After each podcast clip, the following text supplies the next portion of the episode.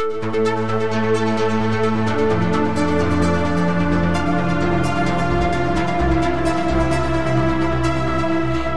and welcome to the Sensibly Speaking podcast. This is Chris Shelton, the critical thinker at large, coming at you for another hour of power here on iTunes, Stitcher, Google Play, iHeartRadio.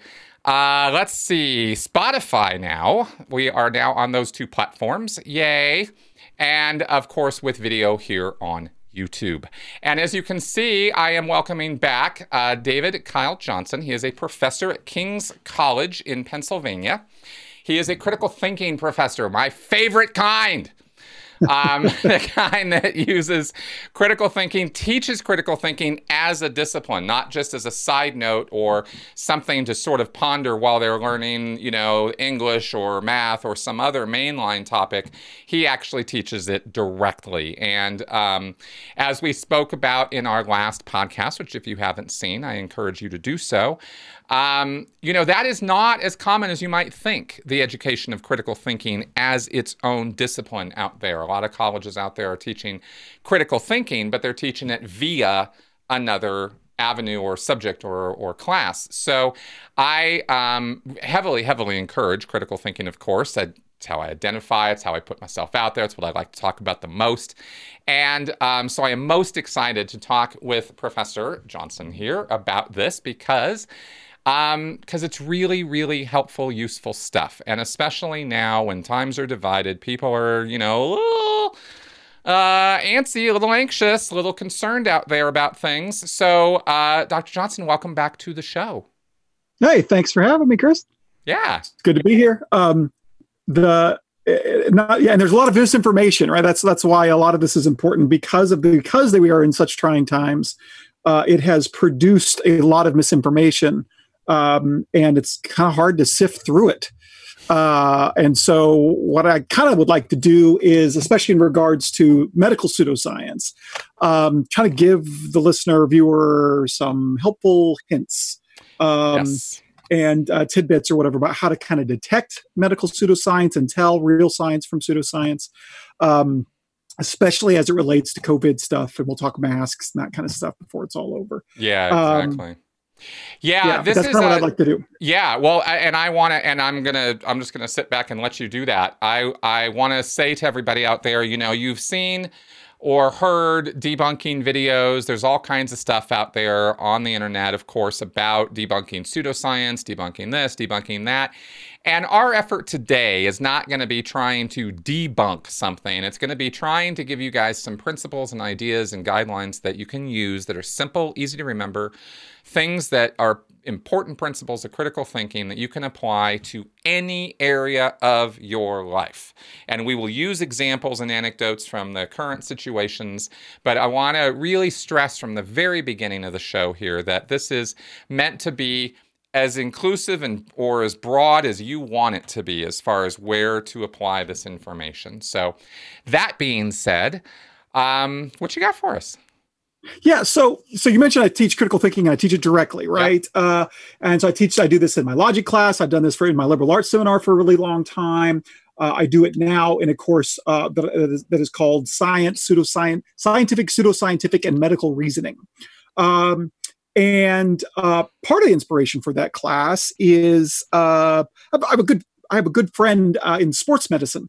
Um, and he brings me in about once a year to talk to his seniors for about a week to help them gain the ability to uh, detect medical pseudoscience. And so I have this long, kind of like hour and a half long, 90 minute lecture uh, on, it's actually like it's a 90 minute lecture. And then we come back and talk more about, like, I give them homework to go and they look at specific pieces of, of, of medical pseudoscience that are really common in sports medicine, like kinesio tape and that kind of stuff. Right. And, right right? Um, oh God, cupping. And, uh, oh God, I'd forgotten all about cupping. yes. yeah. Right. so they go. So I kind of give them the basics of how to think about this kind of stuff, and then they go off and do some specifics, and I come back and we talk about it, that kind of stuff. And so what I'd like to give you is not that whole lecture. Uh, it's it's pretty long, and there's some visuals that we can't do here, and that kind of stuff. Um, but to give you some kind of helpful hints uh, uh, that are in that PowerPoint, uh, that are in that lecture that I give, that will help uh, the listener detect pseudoscience on their own. So you can definitely, and we will here apply this to things like masks and pseudoscience around masks and claims about masks and that kind of stuff. Great. Uh, and uh, a little bit of, you know about COVID in general. Um, but you can take these and apply them to any kind of any kind of pseudoscience. Um, and so what I would like to start with is uh, I'll, I'll briefly mention the kind of long way of doing it, and then I'll mention some shortcuts. Right. All right. So I'm not going to talk you all the way through the long way, but the so if we're if like the, general question is, uh, how do you figure out what's pseudoscience and what's not? What what is what is real science and what's pseudoscience?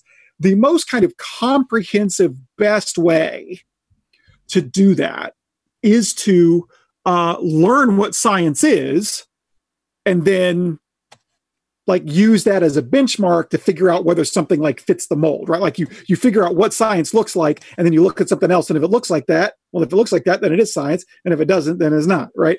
Um, and so you kind of generally learn about what science is. And very generally put science is in, in all of its different forms all kind of elements of science have kind of one thing in common and they are some variety of inference to the best explanation where you are trying to figure out what the best explanation for some kind of phenomenon is.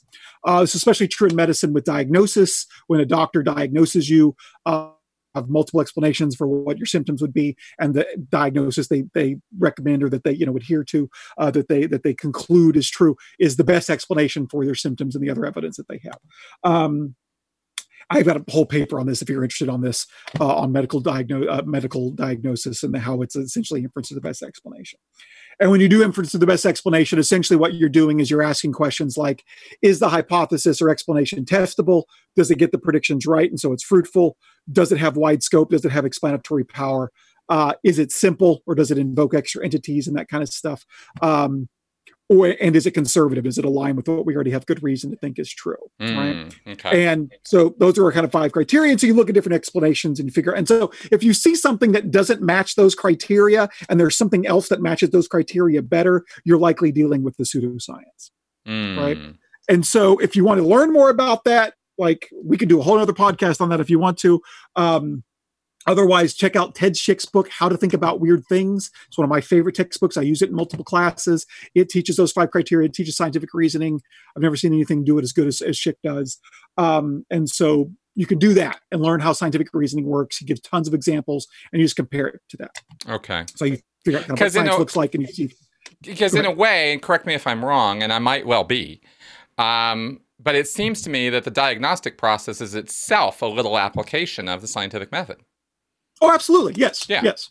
Okay, good. Because yeah. I mean, if we could, I mean, because most people have been to a doctor, been diagnosed sure. with something, you can kind of walk through the steps. And I, am not saying we're going to do that right this second. I'm just saying you can kind of walk through that process and, you know, gathering information, making an educated guess, a hypothesis, right? Testing, looking deeper, checking more, getting more information, maybe running the person through some things, you right. know, uh, validating that hypothesis is correct or rejecting the hypothesis because something comes up, it's not true, and we have to form a new hypothesis. And yes, yeah, yes, and, and that's exactly. And, and so what I so the paper is titled. Let me find the title of it here. Uh, Inference to the Best Explanation and Avoiding Diagnostic Error. It's in Allhoff's and Borden's Ethics and Error in Medicine, which is a book by Routledge. Cool. Um, came out this year.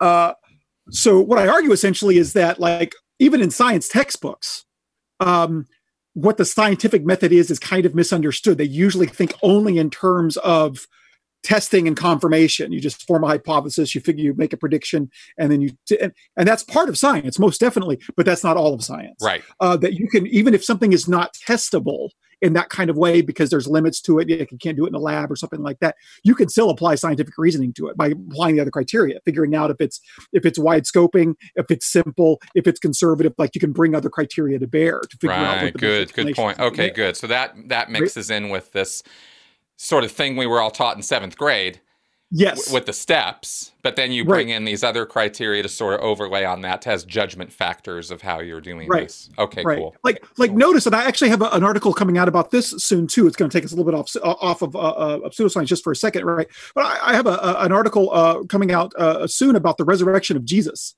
uh, and and some people will say that well since that lies in the unobservable past. Science cannot touch that. You can have no scientific argument about whether it's rational to believe in the, in the resurrection or not, because you can't do it. Go into a lab and figure out whether or not uh, you know whether or not it happened or not. Right? It's like that. No, that's that's that's that's only one part of science, right? The, the testing part, right?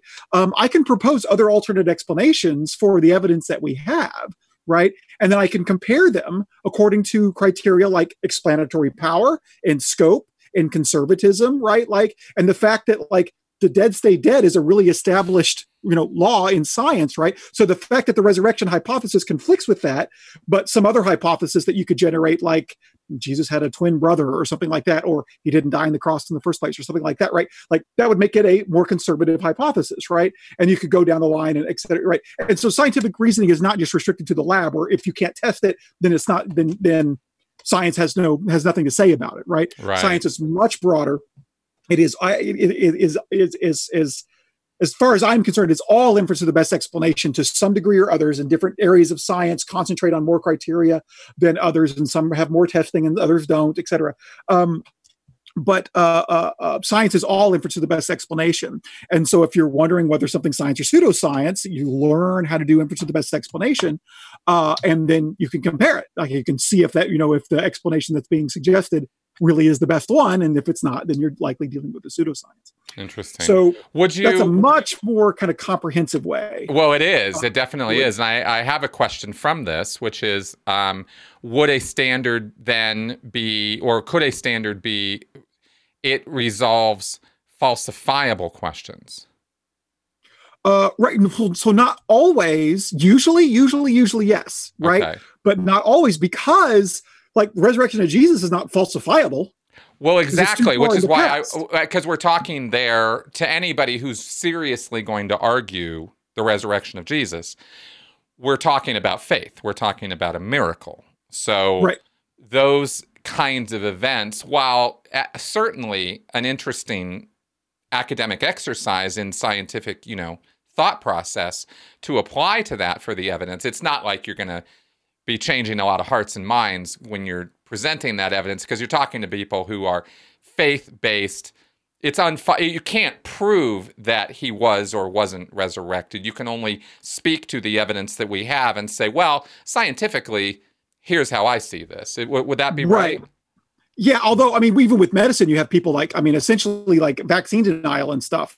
Yeah. It's almost become a religion, and it's a lot of there's a yes. lot of faith claims and that kind of stuff, right? Yes. Same thing with like uh, um, uh, any kind of alternative medicine that involves some kind of like chi or something like that. It's it's it's very akin to a faith claim. So you're likely not going to change minds, but that doesn't mean that you can't think about it scientifically. No, for sure. Right. For sure. And in right. fact, that's, and I wanted to differentiate those two things to highlight that point that we are thinking right. about the problem scientifically, which means that we are not thinking about it from a faith based miracles, something we don't know proposition. Like, I guess the anti vaxxers would be like, well, yeah, but you just don't know yet. So, you know, or whatever, or, or the evidence is being covered up or whatever their position is. But you can take a, any issue and go, science baby. Here's here's and we're going to approach this from so it's it's kind of a an attitude or a, a you know a, a, view from which you are looking at the thing.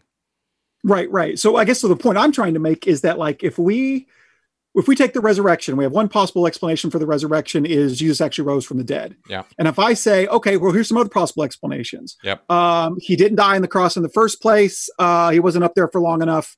Uh, and then he, you know, they they thought he was dead and he wasn't, and so he and then he walked away, right? Yep. Um, or another possible explanation is that uh, he had a twin brother that nobody knew about who showed up after the resurrection and claimed to be him, right? Yep. Or another hypothesis would be another one of the many prophets that were around at the time took advantage and claimed to be him and then said why do you look different because the resurrection changed me and people believed it right? Um, right or just it could just be like the, the disciples were so distraught that they came to believe that he didn't die and was resurrected kind of years after the fact, maybe not even years.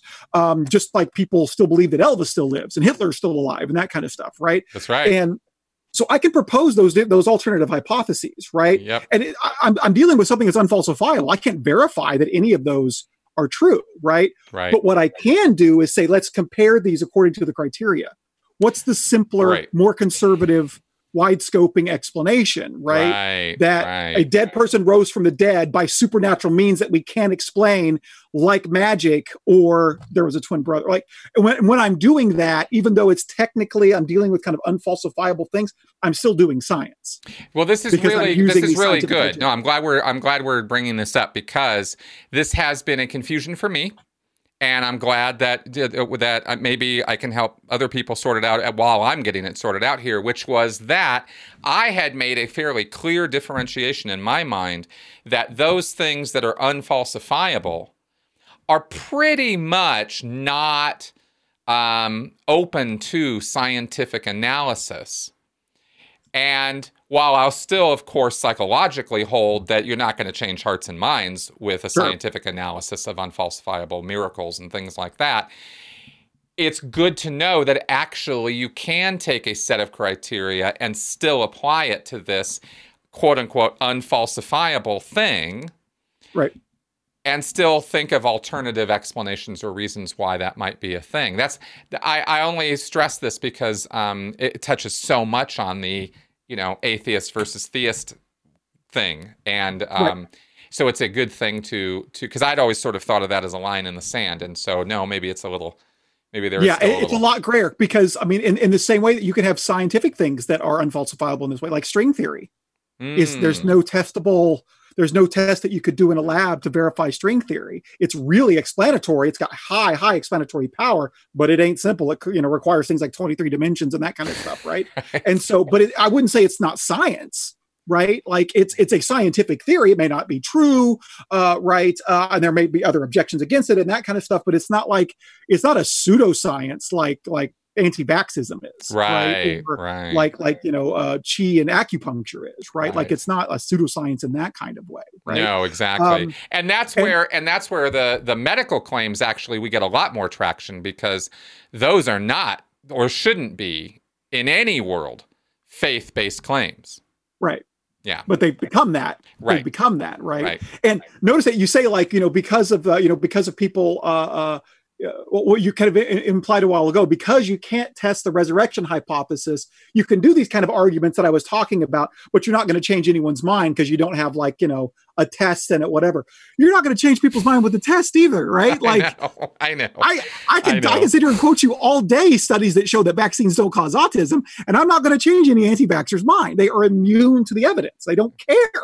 No, exactly. And so you, you I mean, you certainly can't use well, you wouldn't change anyone's mind, and so it's not really science. You can't use that as a Oh as no, no, no, no, no, no, no, of course. And I wasn't trying to be that blasé about it. I was just trying to say, uh, look, it's you know, it, it's okay. I think what I meant by that, I think what Yeah, I sure. meant by that is, um, with the claim like the resurrection, even if you propose alternative hypotheses, that's all they will remain. There is no more testing you can do. There is no more physical evidence than what we've got, which is basically stories. I mean, really is what we've got, and a physical location that you know long ago lost any physical evidence of organic, you know, uh, re, you know, um, resurrection. So I think where I was thinking with that is it's not like your alternative scientific explanation can be proven to be 100% spot on either. Okay, Whereas- yes, but here's a Whereas good point. with the vax thing, you could get pretty down and dirty, and and you can bring in you know a vax doctor on, and he's going to break it down chemically and and molecular. I mean, you can really get down into the details with that stuff. Right. And you will find the places where the science is a little gray, and they're not quite sure about this or that or the other thing yet. That doesn't mean that all that, that vaccinations are awful and horrible and shouldn't be done, which is where the vaxers go. I guess I was just trying to make a differentiation between refuting religious claims versus a more scientific thing where you can come down and come up with a conclusion that you can absolutely stand by 100 out of 100 cases. okay, yeah, but here's where we have to be careful. Yeah. Because science is never 100%. This is something True. that we learn in, in philosophy of science True. that there's always a little bit of wiggle room. Yep. The future could always be a little bit different. There could always be a mistake made. Uh, this is something that we, we learned about in critical thinking that all scientific tests and theories and uh, uh, hypotheses, and when we do a test or whatever, they're always based on background assumptions. Yep. And even in science, there, it's always the case that no matter what the evidence is, if someone wants to, they can always make an excuse to save that theory by changing a background assumption or something like that, Ah, right? Okay. Um, and so, uh, uh, I mean, even like there, there's a really good example in the Schick book about the world being round, right? And that the flat earthers can always make an excuse to get away. Like I can give you the solid, what you would consider 100% proof that the world is round. Look at the photographs that NASA took. Those those were faked. Yep. I will say, right? Yep. Like, right? There, there's no way to actually 100% prove anything was like. You can get to 99%, right. right? Like you way, way the hell up there, right? Um, but nothing will ever be 100% proven, right? No. And so, sure. what I would argue is like with the resurrection stuff, no, I'm not ever going to prove which one of those hypotheses is right. But I can show that one of them is a lot better than the others, right? Right. Like it will will be at 99, but it might be at 90, right. right? Like, it, it- like it's like clearly given the scientific reasoning, et cetera. Like, and what what I can do, I can't prove that it's true, but what I can basically do is prove that it is the scientific explanation. Like, it's the best explanation. It's the one that, if you're scientifically minded, that's the one that you should accept, right? Right. and so i can and so i can prove that not that it's true but, but that if you reject it you're being unscientific Right. and for apologists who really want to be scientific that's a problem right True that. um True that. Yeah. But anywho Good. right like well, so we've established a um, few basics there. I just wanted to kind of right. differentiate that. So cool. No, that's great. That's great. So, um, so we have like, so the long way is to learn what science is, and then just compare what you're looking at to see if it, if it meets the criteria, and if it doesn't, you're likely dealing with a pseudoscience. Right. But there's also a shortcut method. There's kind of so kind of what what I call what I tell my students are kind of like red flags. When you see these red flags, your skeptical, you know, radar should go up and go. "Eh, I'm not sure this is all in the up and up here. Hmm All right, so I want to talk you through a few of these these kind of red flags that we that we come across. All right, so the first one I want to return to at the end, Okay. but it's it's testimonials. ah. I'm going to mention it here. We'll come back and talk about testimonials. So the first one is if you see that the evidence that is is put forth for the claims being made are mostly testimonials. Somebody says I did such and such, and then I felt better, or right, and it's just stories about what people had. Huge red flag. Mhm. Testimonials are not good evidence. I'll talk a little bit later about why they're not good evidence, but testimonials are not good evidence. If that's mainly what you're seeing, that's a big red flag. And it's Um, and the hardest part about that being such a red flag because we know from the scientific point of view that memory is fallible, people have biases, et cetera, et cetera, all the reasons we'll probably go over later. But the reason why it's so important to stress that one is because word of mouth advertising is the best advertising there is. Yeah. Eyewitness testimony in court is the most damning evidence, even though it's the worst quality evidence. So we it, this is this is very counterintuitive for us because Right. we always think, you know, seeing is believing, wrong, and you can believe the stories of people who have actually experienced something firsthand as the best possible way to learn about something, and that's just not always true. Oh yeah, because no, because we like stories, right? Yes, Like we we, we, we love stories and we follow stories, and testimonials are stories. That's and right. So we're just kind of more apt to be persuaded by them, right? That's and right. so you know this happens in critical. I, I talk about this in critical thinking all the time, where you know someone will read a consumer magazine that that that crunches the data on the reliability of a car or Yep. something like that like make and model or whatever. And they'll compare hundreds or thousands of models and crunch all the numbers about which ones last longer and blah blah blah blah blah blah blah blah. Blah and they'll say car x is the most reliable right? And we're talking about you know thousands of cases that are all compiled and we see that right? But my friend had an x and it broke down on him. I'm not going to buy an x right? Like no that that doesn't work one That's case cannot override the evidence of thousands of cases right but because it's a friend it's a story it's more memorable we go with it right, That's right. um and so that's what makes testimonials so persuasive even though they shouldn't be exactly. right um We we And- recognize that this is difficult, folks. Like we, I just wanted to Yes. acknowledge that. I wanted to put that, that put that out there because it seems so wrong to not Right. listen to your friends about the medicine they're taking. you know? right right right so let's let's return to testimonials we'll talk about Yeah. why they're so unreliable so we kind of know that they're unreliable we should if you see that that's going to be pseudoscience more than likely um, we'll come back to why it is because it's going to lead us into what will lead us into some some other stuff here in a little bit so another red flag is if uh, they mention tests but it's not clear exactly how the tests were done if they just say, well, te- we did test and it showed that blah, blah, blah, but you can't dig in the specifics and figure out exactly how the test was performed and what exactly the results were to make sure there were no shenanigans, big giant red flag. That's right. Um, and it seems if, that it seems like things like that get a pass real fast from the general public. I know they do for me. I mean, if I project myself out to, you know, the rest of the world, then, you know, who wants to dig around in the footnotes? Who wants to dig yes. around reading studies and papers in, in dense academies? You know, it's hard to fact check some of this stuff sometimes. So why, you know, so I think I think one problem people have is, you know, it's just too hard. Why bother? I'll take their word yeah, for it. You know, very related to this. This will this will be relevant a little bit later when we talk about masks. Very related to this is if people are so so one bad way is like if they they if they do a test but they don't tell you how the test is done and that mm-hmm. kind of stuff, right? Another kind of red flag is if they're relying on the work of other people, someone else did a test, but they don't go into specifics. They just read you kind of like one line from the study that seems to support what they what you know oh, seems to oh, support what yeah. they're claiming, right? Yeah. And then just and just move on. Yes. Right.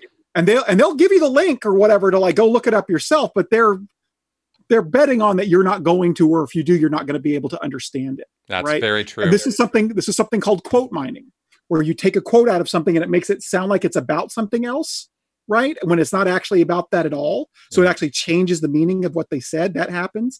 Um, or what can also happen is like they'll mention like you know the study found that uh, you know they did a test on these two groups and it was unable to find a difference between the two groups right and so this person will say so that proves whatever they were testing doesn't work right they may be leaving out other evidence that it does work. They may also be leaving out the part of the study where the authors specifically say the study was underpowered.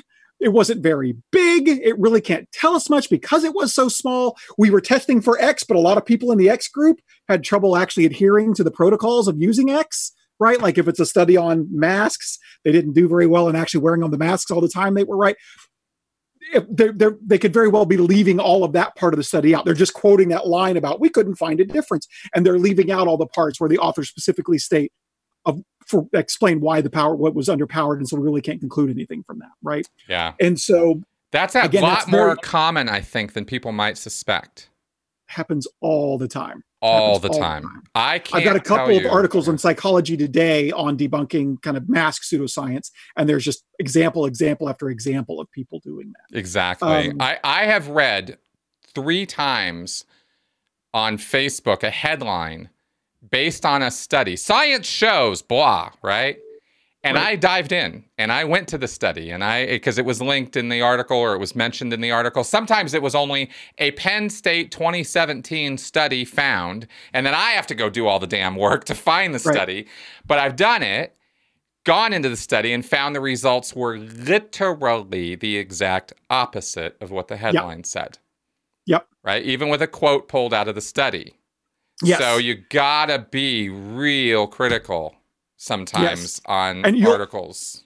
I mean, I've, I've seen this. You'll say you're misrepresenting what the study says. Yep. Right. And they'll say, I, I quoted it. The quote's in there.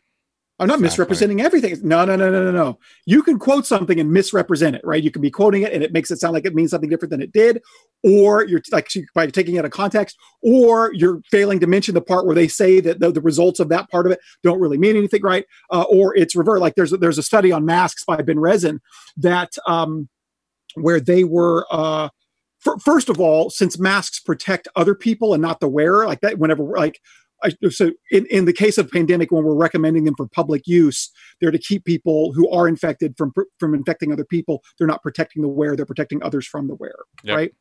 And so i've seen this this this study by ben revin quoted um, as evidence that that masks don't work right? And it turns out that a the ben revin study is about protecting the wearer not about protecting against source spread but about protecting the wearer. So a it's completely irrelevant right? And then b the part of the study that says they don't work, it's only about influenza. And it ah. specifically says that they do protect against SARS CoV 1, which is way more similar than SARS CoV 2, which is the virus that causes COVID, right? And they specifically say that it does protect against that, right? Yep. And the people I've seen quote this just just leave that part out, right? I tell you, man, and you know, and and not to not to bash people too hard because let's also remember people see and hear what they Yes. want to see and hear. So people will assign malicious intent to this all the time. And yes, there is malicious intent behind some of it. But Right. let's always remember people Sometimes see and hear what they want to. So when they're Yep. forwarding that article to you, sometimes it really is in the best interest of everybody that you refute it. But let's also remember refute it with tolerance and, you know, ease of communication, not you fucking moron, you misquoted Right. this, Right. because that's not going to help them or you, you know. Yeah, and it, but it depends on who's doing it. Because if it's your friend on Facebook or something like that, then they're probably engaged in confirmation bias, Right. and so you should approach with a gentle hand, right? Right. Um, if it's a professional scientist with an agenda who should know better, Then rip them to pieces, please. right? Right. Then, Yes. then, then it's that's that's different, right? Then it then it's like this is intentional. You know what you're doing, Yep. right? Uh, you've you've read the whole study and you willfully ignored those parts and just quoted the part that sounds like it supports your position, right? Yeah. Um, and then basically are you know misleading people. Oh, I quoted it accurately. I'm not misrepresenting it at all. No, you are, and you know you are, That's right. right? That's right. Um, and so there's, you know, so there's there's politeness can sometimes be pushed aside. that. I just anyway, I, I only stress it because of course it's such such a premium these days. Yes. And and we really need a lot more of it, you know. Yeah. But the context definitely matters as we have pointed out here. So yes, most yeah. definitely. So another red flag is if it's based on ancient knowledge, if it's been around for a really long time and has not seen any progress for a long time, like science progresses and updates its beliefs as it goes. Um, if it's if it's been around for millennia or claimed to be around for millennia, that that's a big red flag. That's likely going to be pseudoscience. Yep. Um, Ancient Chinese secrets, huh? Yeah, right. and something that's interesting about ancient Chinese medicine is actually it's a pretty rel- it's a pretty recently invented thing, and they put the kind of word ancient on it to make it sound like it's but it's not. Right. Um, just just Google the history of ancient Chinese medicine, you'll see it's not ancient That's at right. all. Well, you know how Um, they spun that is they changed ancient, to, which they used to use all the time, to traditional. Oh, right. Take the Right, time out, traditional right? It's just tradi- right. it's in the tradition, right? Well, tradition could start yesterday, so Right. Yeah, right. But yeah, so but look at it's the history of it is really interesting that it kind of there was a lot of Mm. political motivation for it and propaganda and that kind of stuff behind traditional or, or ancient Chinese medicine. Um, do they? This actually relates to do they have uh, do they have an agenda? Is there is it a bias source? Do they have it? Are they trying to sell you something? right. Uh, do they have some other kind of uh, uh, intent in mind? Do they belong to some kind of think tank or organization that has some kind of political agenda or something like that? And if they're telling you what the science is or how to interpret the science or whatever, big, big, giant red flag if they've got some kind of agenda uh, like that. Um, Doesn't so- necessarily mean we- we got to be a little careful here with the because you could fall over into ad hominem if you just flat out deny well Yes. nothing from Fox News could ever be true or everything out of the Heritage Foundation is you know is conservative crap or something like that. Right. That wouldn't be right. That itself would be a logical fallacy too. yes, But right. far- That's why these are all just red, Red flags. flags, They're exact- yeah. not. They're not deductive proof. Like if you see this, be on your guard. Look deeper. Yeah. Right. You're probably dealing with the pseudoscience, and so look a little bit deeper. Right. Exactly. um this so this is also the case if um so if they have a, a, a political agenda or ah here's another good one that where you have to be careful with ad hominem um if you see their argument like you're not quite sure what to see think about their argument and you look and you and where you find their argument is right along like it's here's an here's an article from them and then right beside that is an article of why by, by about why why bill gates is actually a nazi right? and it's alongside another one about vaccines cause autism or whatever, right? Like if it's alongside Right. those. Now that's not proof that the argument's bad. That's a big red flag. Like if you can't figure out what to think about otherwise, but you see it alongside another argument, like the people who think that this argument is convincing also think the arguments that Bill Gates is a Nazi are convincing. Big red flag, Yeah. right? Like that's a that's a big warning sign. Doesn't prove the argument's bad, but it is an indicator that it probably is, and you need to look very closely at it Big right? Yeah. uh, you need to take what they say for if they're telling you if they're not providing evidence they're just saying hey trust me on my interpretation of this science don't look into it for yourself exactly. um Just So- like you just like you should be looking into whether Bill Gates is a Nazi. Yes, right. If somebody claims that, yeah, because I mean, it's pretty obvious that he is, and we. Oh my God, man! You just you can you just cannot get into a position. I and you know I despised Bill Gates for his business practices, his ruthless business practices running Microsoft, but I'm willing to give the guy the you know the benefit of the doubt as a as a philanthropist that he that he actually is doing what he says he's doing and i just think that's a i think it's funny how people tear him down when you, you know the, the guy has spent more money than i think any other single individual trying to help people yeah. it's wild Right. it's wild So uh, um, another red flag is uh, they don't have a legitimate pedigree. And here you have you could have people that just don't have any kind of training at all. But you also have to be very careful about people like scientists who are expert in one thing but not what you're talking about, right? Yeah. Um, and so you know a scientist who's a you know a, a, a physicist or something is not going to be able to tell you about medical issues or anything like that. but that Um, happens all the time Yeah, all the time. A great example is Linus Pauling, who was a Nobel Prize winning Ah. chemist. yes right? And he promoted the idea that vac- uh, that uh, vitamin C uh, boosts your immune system. yes Right. even when and this is this is a twice uh, awarded wasn't he didn't he get it twice I think so. I think. I, yeah think so. i mean like one of the few and Yeah. and he when presented with the evidence because eventually studies were done and it was shown vitamin c was not the panacea cure all that pauling was saying it was and he went all the way saying doubling down tripling down quadrupling down on vitamin c being like the thing that's going to cure you I-, I can't tell you how much vitamin c i've taken in this body because hubbard believed linus pauling and his bullshit about vitamin C. I mean, I have had mega doses of that stuff. Yeah. And it didn't do anything to cure me of anything. You Yep. know? Yep. Oh, God. Yeah, no, was- and that's, it just goes to show that really smart people can, you know, make these kind of basic mistakes. It's it's being being smart does not by itself, intelligent does not make you immune from these kinds of mistakes. It takes training to to avoid them. That's Uh, you, ha- and you have to be very very careful. Being smart only makes you better. Like by itself, it only makes you better at making up bullshit excuses for it. Exactly. Right? You have to be careful. You have to train yourself to be careful. Right. Um, so, uh, so inappropriate pedigree. Uh, if you see hokey marketing, um, Hmm. where like infomercials and people in lab coats and celebrity endorsements and name dropping and that kind of stuff, like uh, airborne uh, is a thing that's supposed to boost your immune system or whatever. And it's like it was developed by a you know a, t- a teacher or whatever. Inappropriate pedigree, and it's just it's a marketing ploy, right? right. Uh, so when you see these, see these kinds of things, that that's that's a big red flag. Um, if it's first announced announced by mass media and not through scientific channels, Ah, a big red flag. Like uh, cold fusion was announced through the media first, rather That's than through right. scientific channels. that's right. That's a, I that's a big about red that. flag. Um, That's right.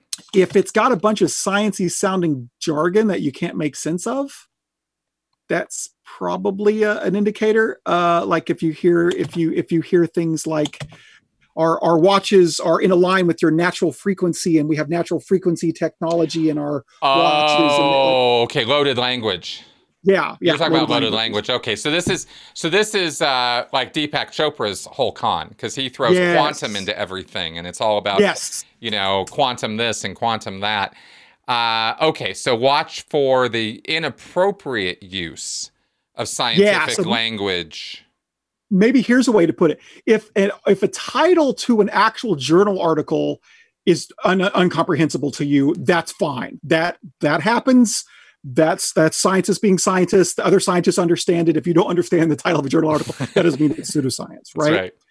however if someone trained in, in like communication trying to communicate this kind of stuff to the public right is using language that's obviously kind of intentionally obtuse that you really can't understand and they're they're not un, they're not able to really understand how it applies or what it means or exactly right right then then you got big red flags. Then you've got That's then that's when you're talking about you know the, our, our our protocol lines with your natural frequencies and and blah like that then huge red flag. That's right. Would you say Uh, also that words like that used in those contexts tend to collapse rather rapidly when challenged? I mean, for example, in this Yeah. business with the frequency thing, the simplest of question, of course, is well, wait a minute, what frequency? Frequency of what? What are, are we talking yeah. about? Radio waves, gamma rays, beta? What are we talking about? What frequency of what exactly? Even those two simple questions could could could tear the whole thing apart. Yeah, absolutely, yeah. absolutely. Okay, right? yeah. Um, yeah, and it's, it's usually you can do that. It's, it's, it's, same happens for the next red flag, which is vague scientific language. Mm. So things like it improves performance. Right. Performance of what? Right? When? Where? How? To what degree? In right. what way? Right? Like, yeah. does it make you? Uh, you know, uh, I'm thinking of like uh, like deer antler spray and that kind of stuff. Right? like, does it make you oxygenate better? Like, does it get more oxygen into your blood? Can we measure this? Does it give you more stamina? If so, in what way?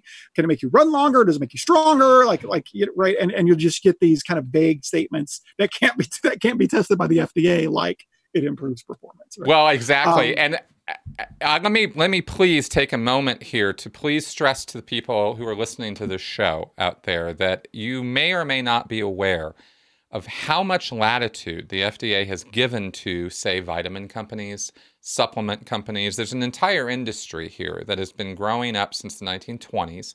MLMs were built on the back of this. The, the first MLM, multi level marketing company, was a vitamin company, Nutrilite. And this has been an industry that has gotten away with flat out conning the mm-hmm. entire world. The vitamin and supplement industry is a complete sham. It is if if unless you have lived an experience where the basic nutrients you need are somehow denied you like you're on a boat and there's no fruit, you know, and you're out there for weeks and you're going to get scurvy, right? Right. It, unless you're in a situation like that, almost universally, especially in Western countries, your regular diet will give you all the supplements and vitamins that you need.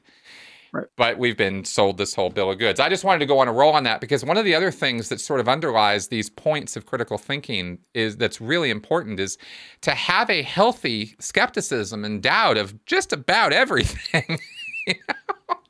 Yeah especially it, when make, people are making grandiose claims like that. Right? Yeah, because it would serve you well because we're so inundated with so much of this hyperbole and exaggerated literature and, and claims and, and, and headlines and stuff that that we come we get a bit dull to it.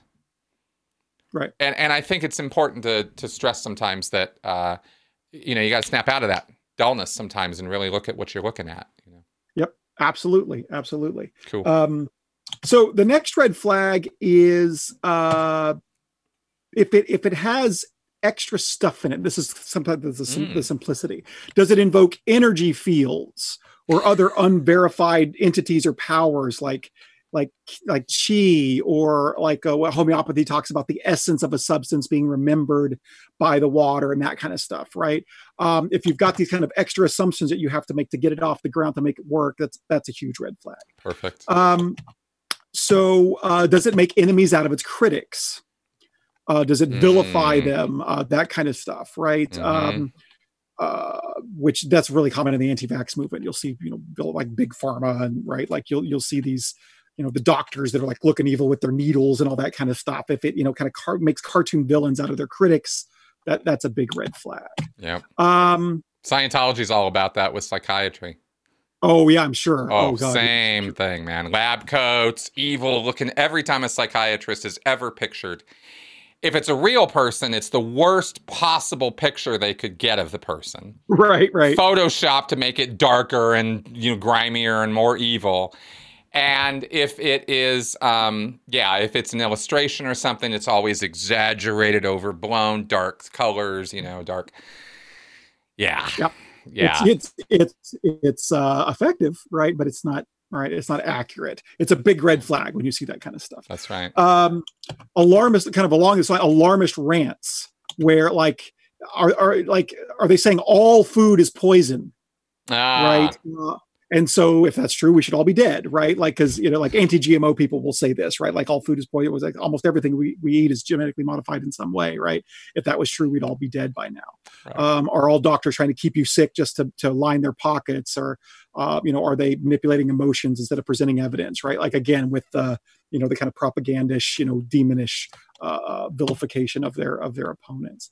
Um, is it too good to be true Hmm. Is there is there like no limit to what it can do, right? Like sea salt cures sea salt, seawater, is it sea salt cure cures all or whatever, right? Like the kind of cure alls, whatever giant red flag if it if it's too good to be true. That's right. And does it make excuses to save itself from the evidence? Does it make ad hoc excuses?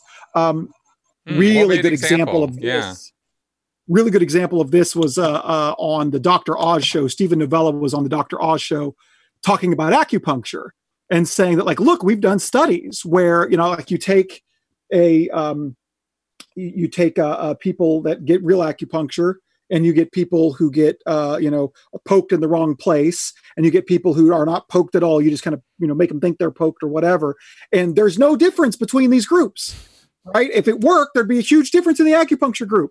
There is no difference in the recovery of any of these groups therefore right and it's all completely controlled and carefully controlled and that kind of stuff there's no way bias has slipped in there's no real world randomness that's come in and skewed the results or whatever right like right and Dr. Oz will just say, "Oh, well, it's an Eastern medicine, so it can't be tested by Western med- methods."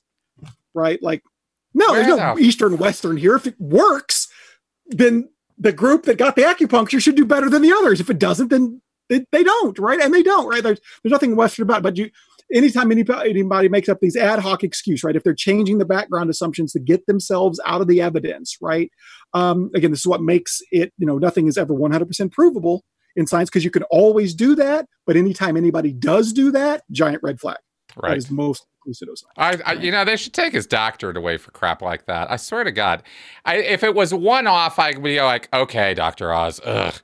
But dude, the guy just gets away with the worst. I Yeah, I'm looking at the, the, the, the, slide I have in the PowerPoint on him, and I've got red palm oil. I've got uh, raspberry something that he's holding balloons or something. Coffee bean ex- extract as the answer to weight loss. The paleo diet. I'm see- looking at him here with Justin Trudeau, who is now in jail for fraud. I mean, he's just he's he's into everything. oh, Um, he had and- he had Trudeau on his. Oh, did you mean Kevin Trudeau? Okay, yeah, not just Justin's the Canada. Prime Oh, I'm sorry, Kevin Trudeau. Yeah, Kevin, Trudeau. He was in Dianetics too.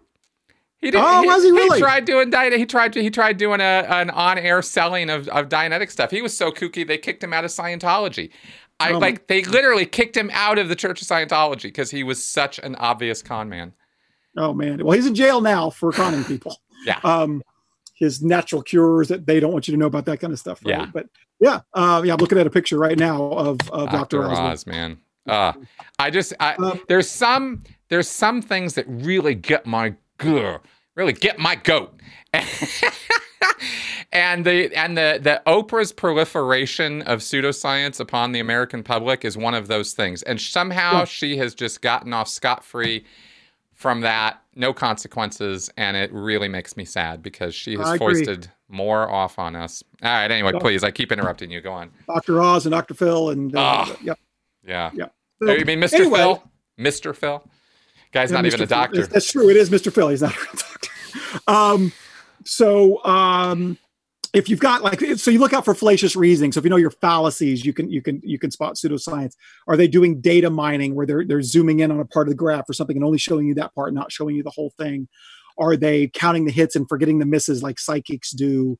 Um, are they using too small or a biased sample size? Uh, that kind of stuff. Like uh, the the first uh, vaccines cause autism uh, study by Wakefield was like five kids, and he selected them specifically because they were already showing signs of autism, and there was no control group and that kind of stuff. Right? Right. Um, does it you know co- does it co- commit causal fallacies? Correlation does not entail causation. That kind of stuff.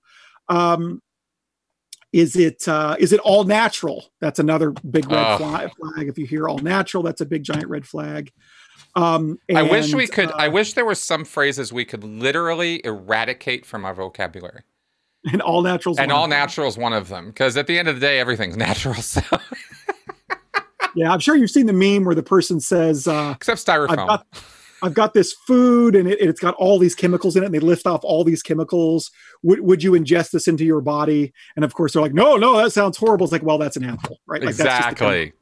Exactly. Come on, guys. it's- it- yeah. so- I, I will. I will say. I will admit, styrofoam, not organic, not natural. yeah, okay. Styrofoam's Yeah. not organic. Plastic, eh, okay, all right. But the rest Not of it, come on, it's natural. Most everything else out there. Yeah. Anyway, yes. um, and the, the, last one I have, then we'll return to testimonials, is appeal to ignorance. Uh, if people say that it is true because you can't prove it false, right? Oh and God, yeah. Actually, this is actually why it's really important to realize that science never proves anything 100%, right? Because uh, this makes you realize what's wrong with this argument. Like nothing can be 100% proven false because people can always make up bullshit excuses. So the fact that you can't 100% prove something true is not a reason to think it's false. And the fact that you can't 100% prove it false doesn't mean that it's true. Right. right. You have to proportion your belief to the evidence. Exactly. So when you have people appealing to ignorance, right, that's that that's a big red flag. Well, nobody's nobody's proven it's false. No one's proven it doesn't work. Well, you can't show me a study that says that I, that this doesn't do what it claims it will do. All true statements doesn't right. mean you're right. Doesn't mean you're right. Yeah. So again, those are all red flags. Don't prove it. There could be exceptions here and there, and we may actually talk about a couple of them here in a little bit. Um, but uh, those are big red flags to get your get your hackles up if, if you see those kinds of things. Cool.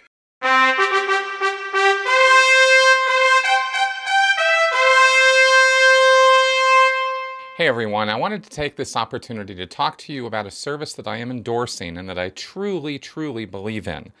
And that service is called BetterHelp, H E L P, BetterHelp. And they are av- available through betterhelp.com.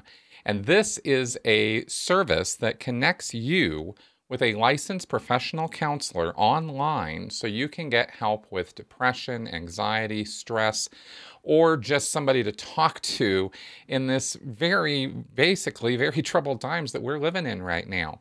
It is not easy to get out there in the big wide world right now. It is not easy to get out and see therapists or counselors. It is not easy to find counselors or therapists who can help you. And this is what BetterHelp was designed to assist you with. The simplicity of this is you go to the site, you sign up. Actually, you use the link that I have provided below, uh, which is betterhelp.com slash Chris Shelton, and you get signed up. And this can be for as little as $40 a week. And they actually even have uh, financial aid available you enter some information, fill out a questionnaire about yourself, and you get hooked up with a counselor that will help you out. And this can be via text, via voice, or via a video. Okay, any one of those. It's up to you and your comfort level.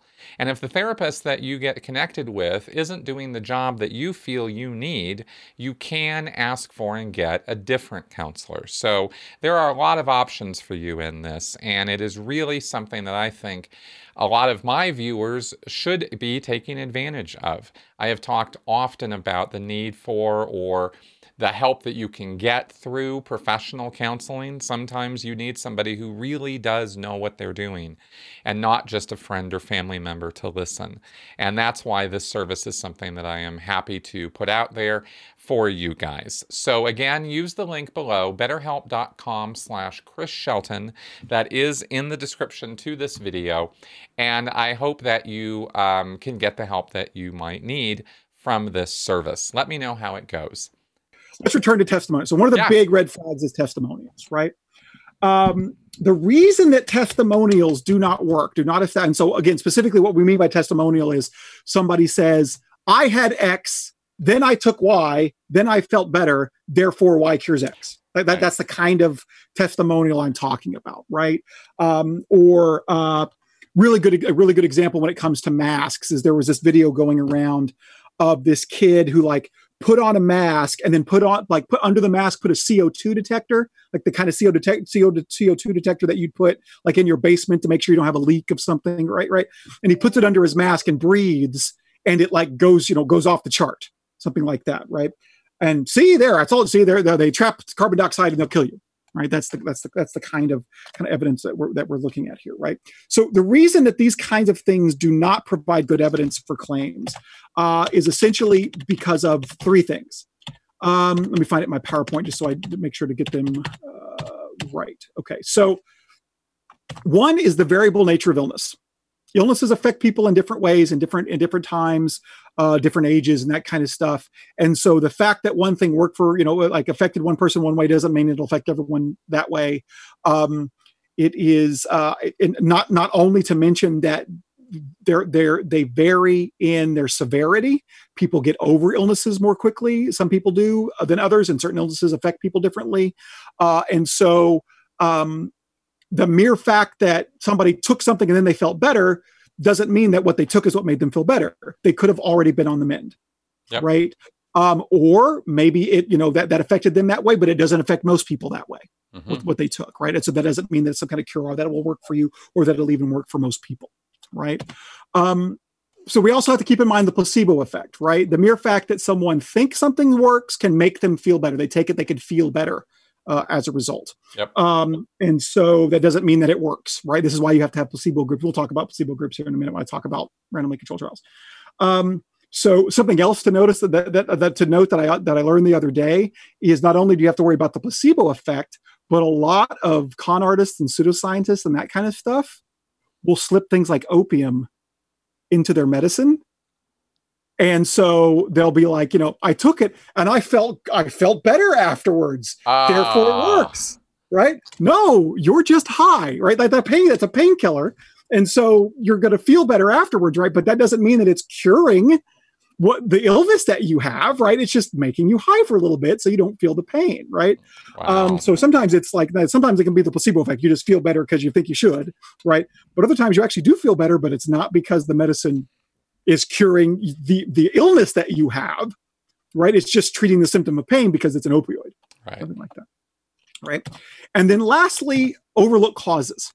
Um, you know, you you had you you you had X and you took Y and then you felt better. Maybe it was Y that made you better, but maybe you did something else. Did you change your diet? Did you do like we're doing stuff all the time?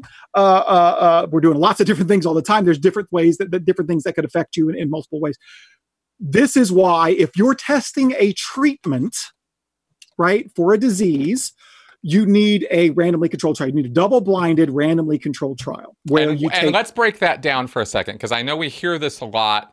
We don't define it a lot. right. So let What me tell you what, what this is. Yeah. Okay. So here's what you do. All right. You take two groups of individuals, larger the better. Right. Sometimes it'd be three, but uh, we'll do basic and we'll do like we'll like do two two groups. Okay. I hope the groups would be more than three. You didn't say three people. Oh no, I mean sometimes three three groups. Oh, sometimes three groups. Okay, got it. Got it. Got it. Okay, Right, good. right. So like in a normal one, you'd have a treatment group group and a placebo group, right? And, and you could do some where you have a treatment group or placebo group, and then a group that gets nothing. Oh, Right. just to just a- to like provide another layer of okay. Right.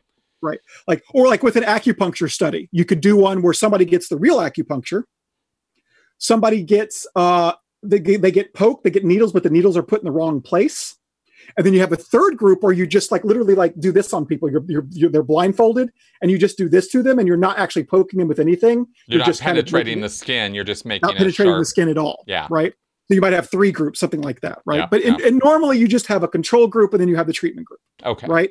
Somebody gets the real medication and somebody gets a sugar pill that we know doesn't do anything. Yep. Right.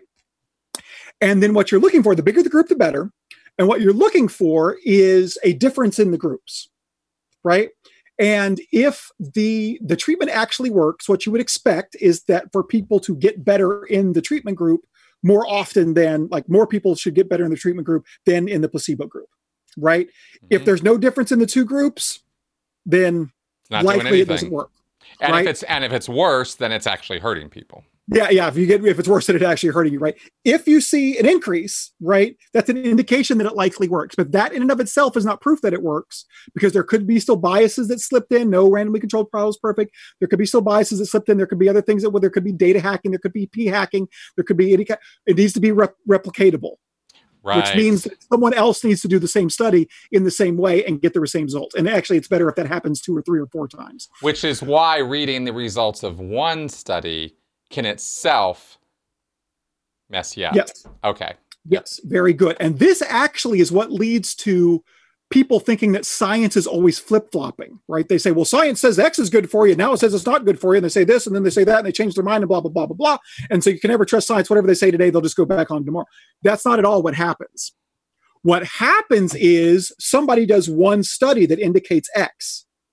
And then the media reports it as science proves X, right? Yep. No, it didn't. One study indicated X what happened after that was scientists did their due diligence to see if there was something wrong with that study. And lo and behold, there was. Nobody was able to replicate the results. And they went back and found, and like, so nobody saw the same results they did. They went back and found something was wrong with that initial study. And so they came out and said, no, contrary to what was claimed before by the media, X does not X is not actually true. And so people, right. oh, science is always flip flopping. No, it's not. It's always checking itself. The media is misreporting science, thinking that one study proves something when it doesn't.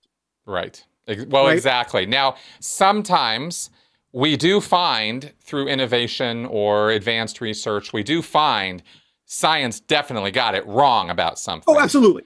And then we move forward. It's not always misreporting, but but you might be surprised and you probably shouldn't be, but you might be. If you're listening to this show, you shouldn't be. But how often the media gets this wrong, right? Because of yes. agenda, because of politics, because of editorial slant, because of uh, advertising dollars, right, etc. So yeah. Yes. So and there, here's a really important point to make here too. So um, the the the the idea that science is always flip flopping, like saying X and not right, that that comes from the media, right? Yeah. Um, but it's definitely the case that like scientists have been wrong in the past and we've progressed and got to a grander understanding. Like, so, I mean, scientists should be progressing and changing its mind, right? Yep. But there's something to notice here that when it does that, it is very seldom that when we make that progress, that it's a complete reversal of what we had before. It's right. usually an improvement of what we had before, right? So we realize that we were wrong, but we were realized we were wrong only about specific things, and now we have a better idea of what was going on, right? So, for example, right? Uh, you wouldn't consider when we discovered that, when we realized that the earth was round rather than flat, right? That was an overturning of the of the kind of previous idea, you know, and so we kind of we overturned that idea, right? Mm-hmm. Um, but when we did that, right, we, we thought the earth was round. We thought it was the center of everything, right? This was geocentrism. We mm-hmm. thought the mm-hmm. earth was the center of everything. We thought it, we figured out it was round, but we thought it was the center of everything, right? Mm-hmm. When we went on to go to, go on to discover heliocentrism, right? That wasn't like we overturned our view of the universe, right? We thought we were at the center and now we're not. But it's not like the round earth view like it's not like geocentrism was completely wrong because part of geocentrism was the earth was round. That part was right. Right? Yeah. We just improved our understanding of where that round earth is in the cosmos, mm-hmm. right? It right. orbits the sun and we thought the sun was the center. So that's well, that's right because we actually yeah because there were a number of things we had right about that. One, we planets exist; they're separate from other stellar bodies. The sun exists; right. it's it, it's there. We knew that they were orbiting. Right. We knew that.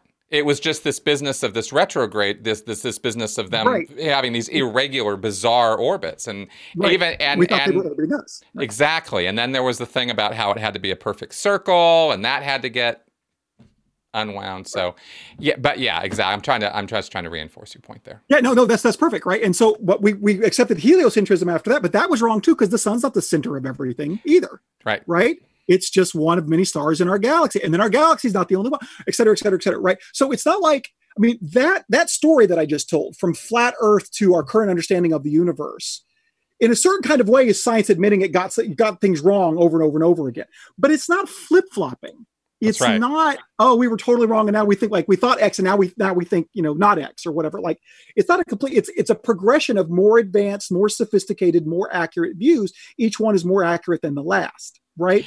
Einstein didn't completely overturn Newton. Newton no. was wrong about a lot of things, right? Yeah. But it was an improvement upon Newton's theory. He didn't overturn Newton per se. He was it was just an improvement, right? And so this is usually how science progresses, right? And this is actually a really good example of how what, how we progressed on masks. Mm. Because right, the scientific community has recently changed its its view on masks and what they do and that kind of stuff, right? But there's a really interesting. So let, let me let me come, let me come back to that for one second. Very often, when there is an, kind of a, an overturning of, of of of something in science, usually what's overturned is based on kind of old evidence, not great evidence, and it's it, but it's been around for a long time, and so it's just kind of been tradition and that tradition's kind of gone, gone unchallenged and then somebody comes in and says let's challenge that tradition and people get on board and realize that the old tradition was wrong. Um, a really good example of this was like uh, the, the, the view about um, the earth and uh, uh, the continents and that kind of stuff that there used to be like a, kind of like a, a, shrinking earth view that the, the, earth was like shriveling over time and that's how like what caused earthquakes and that kind of stuff and what replaced that was plate tectonics. Right right? And plate tectonics was that's pretty recent development and people were not on board with it at all. But it turns out that the old shrinking earth view was just kind of based on bad evidence right, right. and kind of a, a kind of lazy evidence right? The same kind of thing happened with masks where people were thinking in terms and I, and I was one of these people and I had students I had a student write on masks in my medical pseudoscience class about like whether you should wear a mask in a pandemic. And the answer was no you shouldn't. And but the reason why was because two things. One that student and I was thinking in terms of the mask's ability to protect its wearer. Mm. and they're not actually that good. In high risk environments they don't actually offer that much protection. They offer a little bit but they don't offer a lot of protection to the wearer. Yep. Right. And then the other assumption was that usually when people are sick, they know it. They have symptoms and they stay, they know, know, know not to go out and stay home. Right. So like, so, and, and if you're well, right, like it, it it's not going to provide any protection to you that much. And it's not going to protect other people from, from you because you're well. So you don't, you know, you don't have the illness. Right. So there's no real use in wearing them uh, during a pandemic because either you're sick and you shouldn't be out, or if you are, you should be wearing it. But if you're well, there's no real reason to, to wear the mask, right? Well, what happened was people shifted their view and realized two things. One, they're not just good for protecting the wearer, they're good for protecting others in case you happen to be sick, right? Now, if everybody knew they were sick, we could just ha- we wouldn't have to require everyone to wear them. We could just say sick people should wear them. But then we realized number 2 that A in pre-symptomatic spread is really common with COVID, right? People could have it entirely and never not and not even never know it. That's right or they could have it for days before they come down with really severe symptoms and be, can be contagious that entire time right? right? like for a week they can have it right and once we realized that there was kind of a, there was a there was a paradigm shift in a certain kind of way where we were thinking in terms of masks ability to, to, to protect healthy people well they're not really that useful for that they're a little useful uh, but they're not really that useful especially in low risk environments right but once we shifted and started thinking in terms of protecting other people in a situation where people can not be healthy but not realize it, right? They can be sick but but think that they're healthy. The entire paradigm shifts and it makes complete sense to be wearing the masks and for everyone to be wearing the masks because you don't know if you're sick or not and it can protect other people right and so there was this kind of paradigm shift but it was kind of based on everyone just kind of was going was kind of going with the flow on masks and thinking of, of them as they always had and once this paradigm shift came in everybody went oh yes I, I it makes sense now right um and so anyway so it seems like um, it seems like there was um, a lot of confusions and mixed messaging on that as well. Of course, that contributed to the problem of people politicizing it. Yes, um, and and, which... well, and the CDC and the WHO, I think, and this is very common in medicine. Um, they're very suspicious of new claims mm-hmm. right? Because of the amount of pseudoscience out there, right? And how often when something, you know, newfangled comes along, it's, it's most often wrong. So they're very resistant to change. They're very resistant to new kind of information coming down uh, and, and overturning, you know, the recommendations that they've had in the past because it is very uncommon for new information to come out in that kind of way to kind of overturn, overturn but it does happen. And that's the challenge is figuring out when you have a legitimate reason to change your view here and when it's just really pseudoscience. And they just they were kind of they were too slow. I think the cdc and both the both the cdc and the who were too slow uh, to change those recommendations. I also think that they've been too slow to acknowledge we're getting into covid now but too slow to acknowledge the roles that aerosols might play um, in in the spread of infection. They're mainly saying that it's it's droplets, and it looks very clear that droplets are definitely a main source of infection. Um, where uh, you know you get it on surfaces, you get it on people, whatever it gets into them, and that kind of stuff, right? Um, but aerosols may very likely be a means of transmission as well and it's not clear how much and they've been very resistant it took a lot of big scientists writing them a big letter to say you need to acknowledge that aerosols might be at play here um, and that this needs to be investigated so that we understand it better Mm. Um, That's interesting. Here's a fun little. That's here's a fun little tidbit. Some people use the aerosol that that that fact that aerosols very likely are part of the transmission to say, well, masks can't work at all. Why why why why, why wear a mask if it's going to be aerosols? And here's the fun thing: masks can block aerosols. They can't. They don't block them quite as efficiently as they block, block droplets. It's about 90 versus 80% for aerosols, but they can. St- studies have shown that they can block aerosols. Um, and they've done randomized controlled trials where you get a sick person, you put a mask on them, you measure the, the, the air in the room, and you compare that to a sick person without a mask, and you measure the air in the room, and the number of aerosol infected particles is dramatically lower. They can block aerosols. One of the really important things that they do is so whenever you're talking or, or, or, breathing or whatever, a number of different size of droplets are coming out of your mouth, right? The big droplets, the uh, the mask can just grab. It can, it can just it just it blocks them pretty easy. Um, the, the the ones that exit your mouth and that are already aerosols, when they exit your mouth, again about eighty percent likely, and they can slip through the sides and that kind of stuff. But only about one in every seven hundred aerosols coming out of an infected person's mouth would actually have a virus in them. Mm. So, I mean, there's a lot of aerosols out there, so it's still like it's still you know there's some concern there, right? But since they can capture about 80% of them and only about one in 700 have anything in them now, anyway. Yeah. Now, just to be clear, because I want to make sure I'm understanding this as well as the audience. So, by aerosols, you're talking about breath. Okay. So, by aerosols, I mean droplets that are so small that gravity does not pull them to the ground. oh, so we're still talking about micro droplets of mucus or saliva in the air, right. but we're talking about the difference between heavier droplets that would fall versus carried in the air. I, am glad I clarified that because I wasn't yes. totally clear what you meant by that. So good. And if you want more details on this, look up a paper I have called uh, um, "How We Know Masks Work," or yeah, how we know masks work. Cool. Um, I'll give I'll give you a link. yeah, can, we'll link to it in the show notes. Um, it's on Academia. It's on ResearchGate. It's on my my my another logical take blog. You can find that. Um, and I kind of go over the details here. So let me let me let me let me explain. Um, so there's different size droplets that are coming out of your mouth, right? Yep. Some of them are big old piles of spit. Yep. Right. Like when you like right. Um, when you see that, right? And then there's others of varying sizes, right? Uh, some of them are so big that when they leave your mouth, gravity will pull them down and they'll settle on a surface. Sure. Okay. Some of them are so small that when they come out of your mouth, they're just airborne and they just stay airborne. They float around, right? The, the gravity can't pull them down. And so they float in the air. Okay. Again, only about one in every 700 of those particles that are aerosols when they leave your mouth, they're light enough to float around. But only about one in 700 would even have a single virion in it. In it. Um, so, but there's a lot of them. So you could, so we're, but like 99% of the viral load that leaves your mouth is in those droplets. Yep. Not the, not the aerosols. Got like, it. That, that's like, like 1%. Okay? okay. But in between those two extremes, the big droplets that would drop and hit the ground and the ones that leave your mouth that are, they're so small, they're already floating. There are these other size droplets that are big enough to be pulled down by gravity, but before they hit the ground, they will evaporate enough to become an aerosol. Ah, okay. And because they started out bigger, they're more likely to have viruses in them and for their viral load to be larger. Yep. They could have more than one virus in them, but they might shrink down to the size of like, you know, uh, uh, like one micron or 10 microns that it's small enough so it can float. Okay. Okay. And, and the idea are, is that the mass can stop some of that. Exactly. Well, no, here's the thing: is it those those those particles that start out as droplets and then would aerosolize that they would they would they would evaporate and aerosolize. It keeps them from aerosolizing because they the mask catches those ah. with ninety percent accuracy as they come out of your mouth.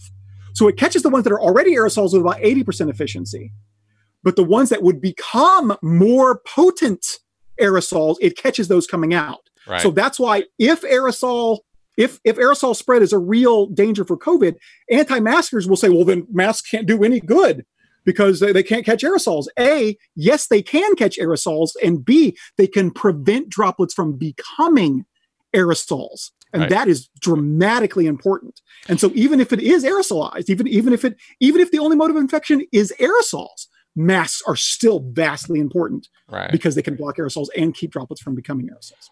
What have you found to be well have you found in your research on this because you've clearly done some deep dives on this when you're talking about t- t- you know explaining aerosols to me um, w- is there any validity let me just put it this way is there any validity any of the anti-mask arguments that you have seen? Because i have heard the most ridiculous ones that to me debunk themselves. I mean, before the person's even done talking, they sound so stupid that I can't, you know, that the the mask uh, can t- captures your CO2 and either kills you through oxygen deprivation or makes you so stupid that you buy into having to wear a mask.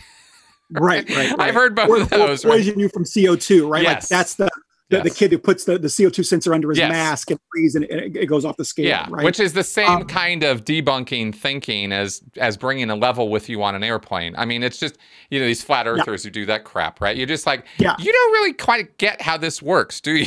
you know? Right, and, and notice like a couple of things, right? Like a that um so, so and quickly to answer your question no i've no i've seen no validity to them okay. and i'm going to talk more about that in a minute okay uh, uh, b um, like notice with the with the CO2 sensor under the mask, right? Like that CO2 sensor is for is for detecting like carbon dioxide in your basement, like it's in like in the in the regular ambient air or whatever, right? Like if you breathed on that thing without a mask, the CO2 sensor is going to go off, right? Like that's not what it's calibrated for, right? That's right. And this is why, like, there's no control. Like, if you really wanted to show that, you'd have somebody breathe on it without a mask and somebody breathe on it with a mask. That'd be somewhat of a controlled trial, right? And they're not doing that. They're just putting on the mask and the, the thing goes off. They're trying to scare people, right? Yep.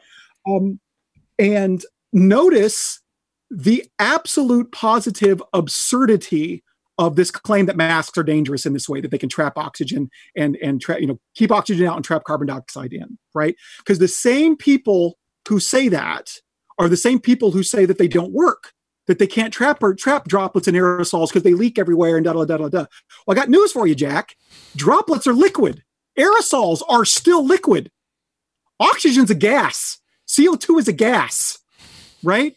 There is no possible way that masks are so porous that they just let liquid flow through them readily, and then they're so non-porous that they trap gas gases and will choke you to death. Exactly. It makes absolutely no sense, right? But there's no. That's literally a squared circle. Well, right? that's the, th- that's the people, the yeah. I mean, that's the thing. These are people who are clearly deep in the in the recesses of motivated reasoning. I mean, these are these are right. people who are just they they have to think this way, so they're just grasping at straws for why they have to think that way, or because right. they have to think that way. You know, and that's that's the psychological emotional side of it. We're really not addressing that with what we're talking about here today, right. but. But that that is what's going on. Is I mean the, the the the facts are clearly not on their side. Right, right. Now let me now. Uh, there's if there's any anti-maskers watching, I know what's going through their mind right now. Yep. What they're saying is go about randomized controlled trials, and there's no randomized controlled trials to show that masks work.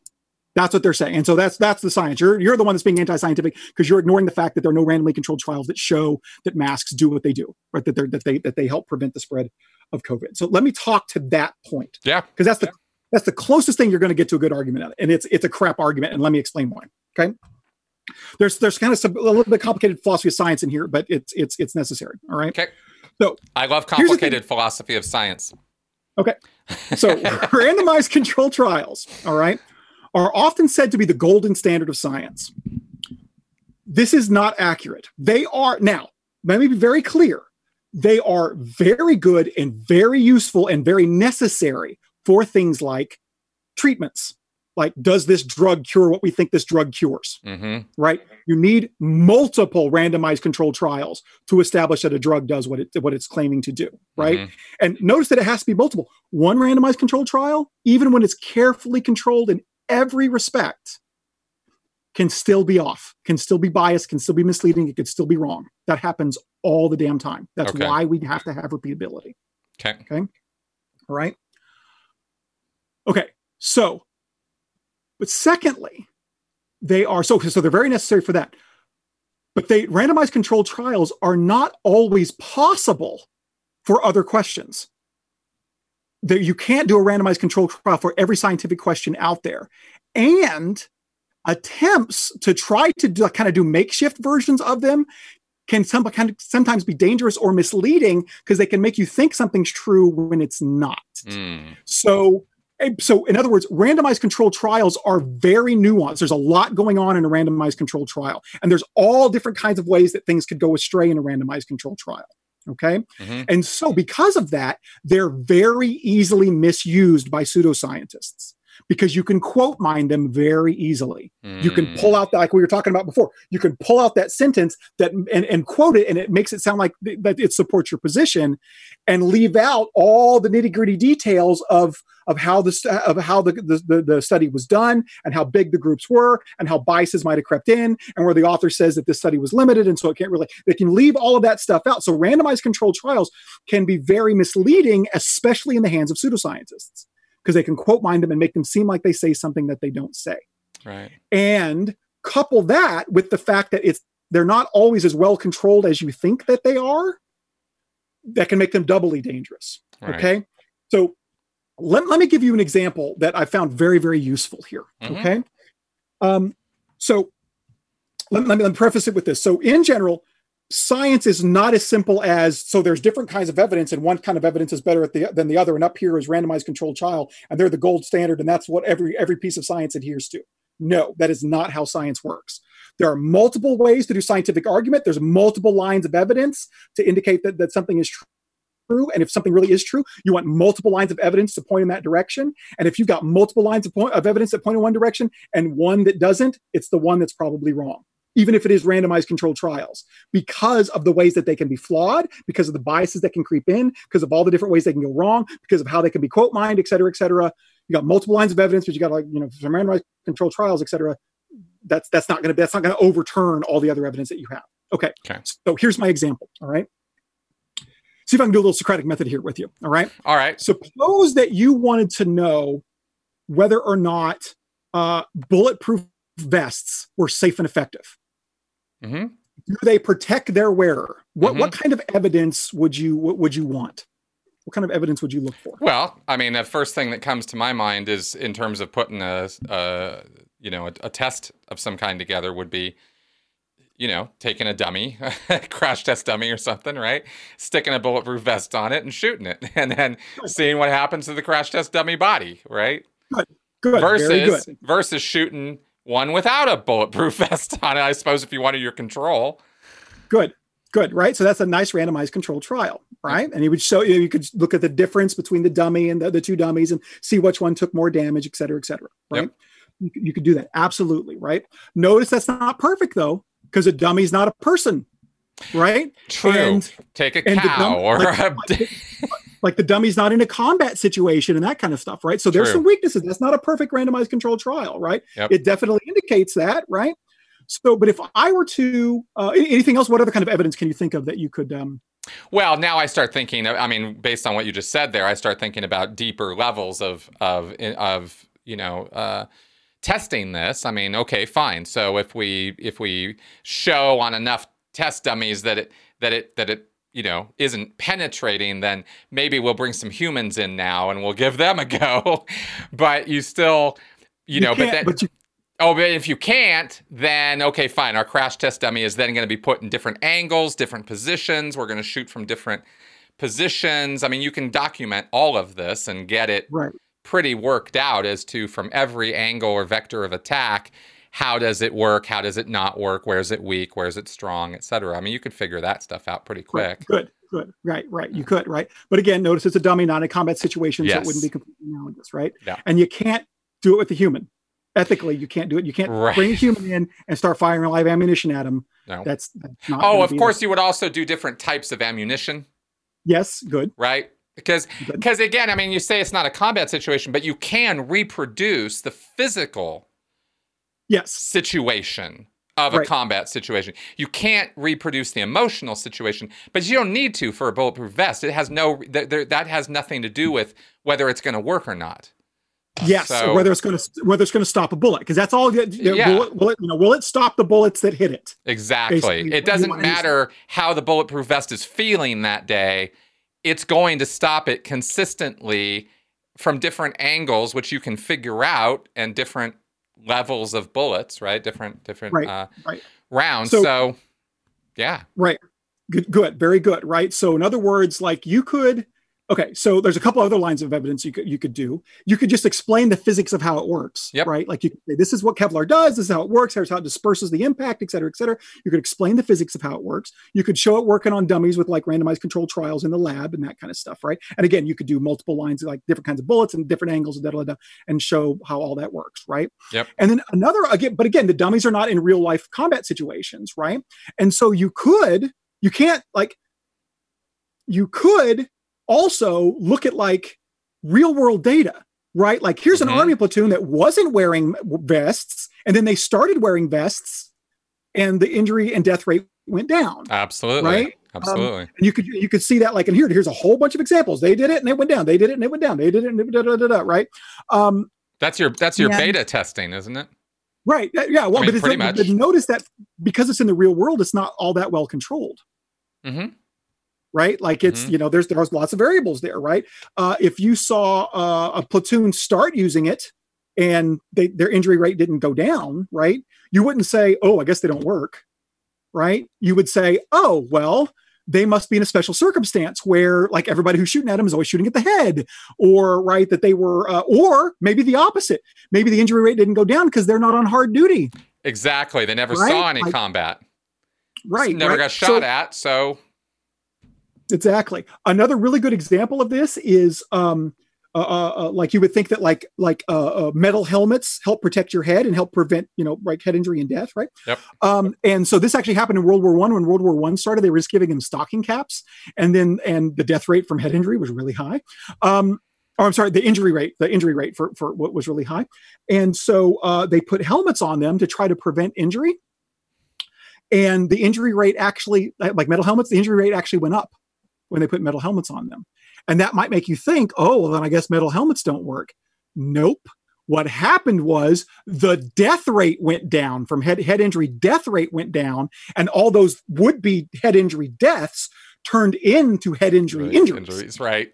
There we Right? go. Yep. And and so it actually so they did work, right? But you have to very be very careful with what, what you're measuring, right? So the point of this is that um, the real world is messy. The real world is chaotic. It is not easily controlled at all. Yep. Right. So, if you were to ever do a randomly controlled trial on bulletproof vests, right, the only actual, real, foolproof, bias proof way to do such a trial that was really subject to no error and no randomness and no chaos or anything like that would be like take a thousand people, give half of them bulletproof vests, give half of them this vest that I'm wearing here, put them in a room, lock them in there, blindfold some people with guns, and just start, start shooting randomly and see if the bulletproof vest if they if they survive more frequently. Right, that'd be the Right. only way to truly, clearly, ethically, you can't do that. Right. Right. Right. So the only way to do a randomized controlled trial ethically is to look at people who are already using them or not using them in the real world, right? Like you look at this platoon, they have them. You look at this platoon, they don't. And you do that with multiple platoons or whatever, right? And and you know you would look at them. So like the, we'll do it with two platoons, right? And uh, and if you you know what you would expect to see is that the platoon with them would have a you know a, a lower injury and death rate, and the platoon without them would have a higher injury and death rate. Okay, Right. right. But again, the real world is chaotic right if you if we perform such a study and we found no difference in in those two groups right? The, the bulletproof the, the, the vest wearing group the non-best wearing group we compared them and there was no difference in death and injury between the two groups. That would not be enough to convince me that bulletproof just don't work. Well, no, you'd have to actually show somehow, uh, and, and tell me if I'm right on this, but it seems that you'd have to somehow show how you have controlled for every other variable. Yes and that's the thing is you can't and in the Right. real world you cannot control for every other variable That's right. Right. There will Right. always be randomness and chaos and weirdness and things that could go wrong. Right. The ev- so notice that we have like we have all this lines of evidence that, that bulletproof. We have the physics of how they work. Right. We have all these lab tests that we've done with the dummies and all that kind of stuff. We have all this other you know correlational data where you know they started using it in injury rates. We have all of that line of evidence. Right. That line of evidence is so strong that if you're doing a randomly controlled trial, but it's in the real world and so it's subject to chaos and randomness and can't be perfectly controlled, no matter how good it is, it's not going to overturn this evidence. Yeah, exactly. right? If So it's, if it's really well done and they can control it as well as they as they can, they might be able to show something like this kind of vest is better for these kinds of situations than this kind of vest, Right. right?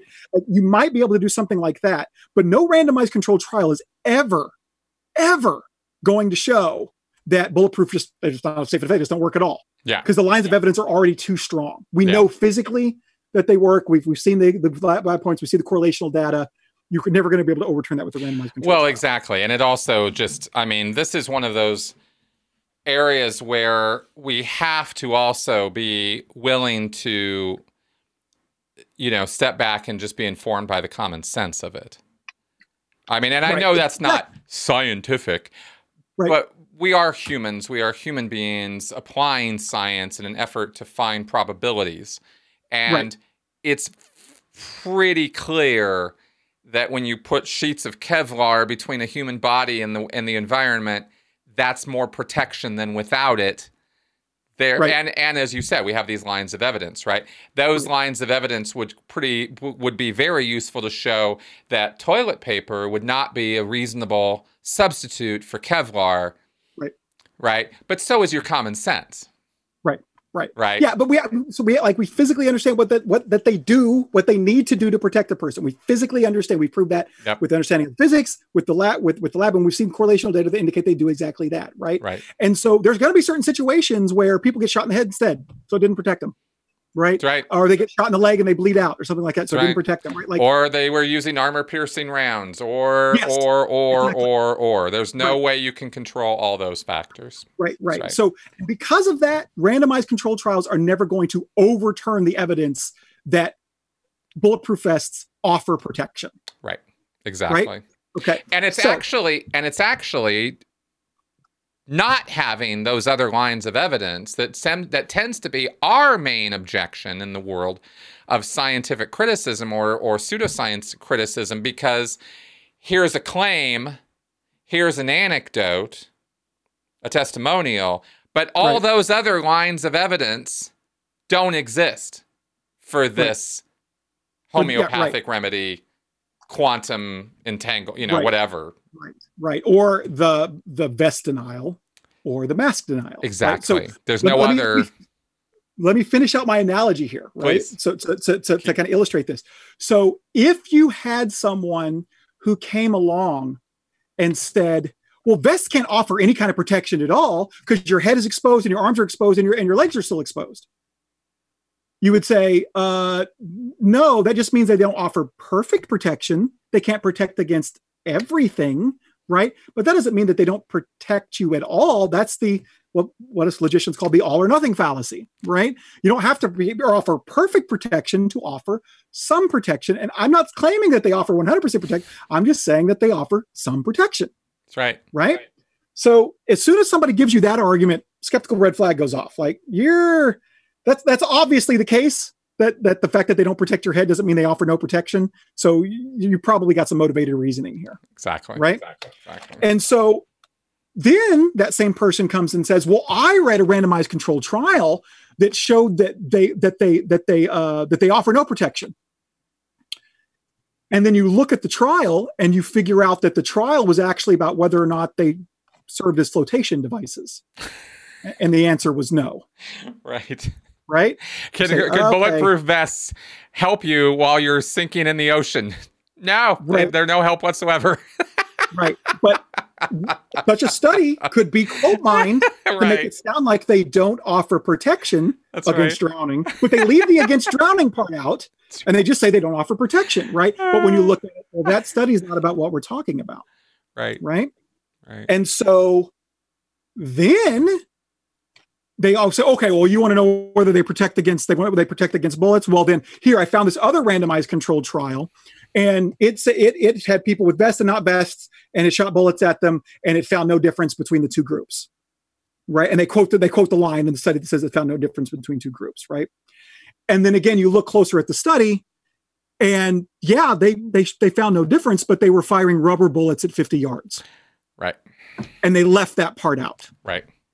right? Right. you would say, okay, I, am done. I'm done with you at this point. Uh, right? That's exactly like, what you you would quote be. me 50 more randomized controlled trials that you say math that say, prove that masks don't work, and I'm not going to believe you because you have proven that you are a liar, right? Like you Right. are willfully and intentionally misleading people about what the science says. And so, quote me a bunch more studies. I don't care. I'm not even going to bother to look at them at this point because it's just a waste of time Exactly. Right? Like you, Exactly. like this is the, you had your you had your opportunity to provo- provide the smoking gun evidence, and that's the best you could come up with. I'm done. Exactly. Right? I mean, this is the reason why we don't tend to really want to debate flat earthers a whole lot anymore. Right. I mean, who, Yeah. one, they're the lowest hanging fruit of the critical thinking world, but two, they just won't listen to a thing you say, and you debunk every one of their arguments, and they just keep coming back with more. They just have another one. They just have another just one. got They just another one, another one, another one. So you mm-hmm. realize that you're not having a, an honest debate. You're not dealing with somebody who's talking with you honestly. They're they are they're engaged in mo- again motivated reasoning, right? They're, Right. They they have an agenda, in other words, and the agenda is not the objective truth. Yes, exactly, and that's what this person reveals about. They have some kind of agenda against Kevlar vests. I don't know what it is. Right. This, this so if the analogy is not obvious, I'll make it obvious. The same thing is happening with masks. Right. We understand what they have to do to reduce the spread of COVID. They need to block droplets and aerosols. We understand what they need to do. Yep. We have the physical evidence, like the physical explanation for how they do that uh, with droplets of all sizes, including aerosols. Again, if you want all the details, go look at my paper on it, why, how we know masks work.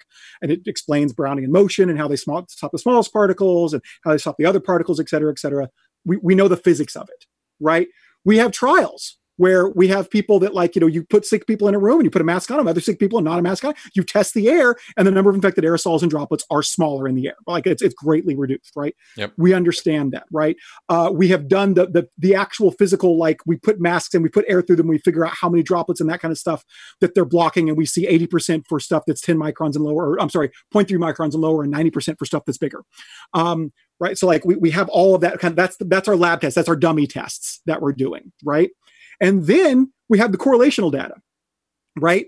In nations, in states, in counties, in cities, in hospitals, over and over and over and over and over and over again. When you compare places that have mask mandates and don't, the infection rate goes down where you have the mask mandates Right. over and over and over and over and over again, right? Now, those are correlational studies, and somebody's going to say, oh, but correlation does not entail causation.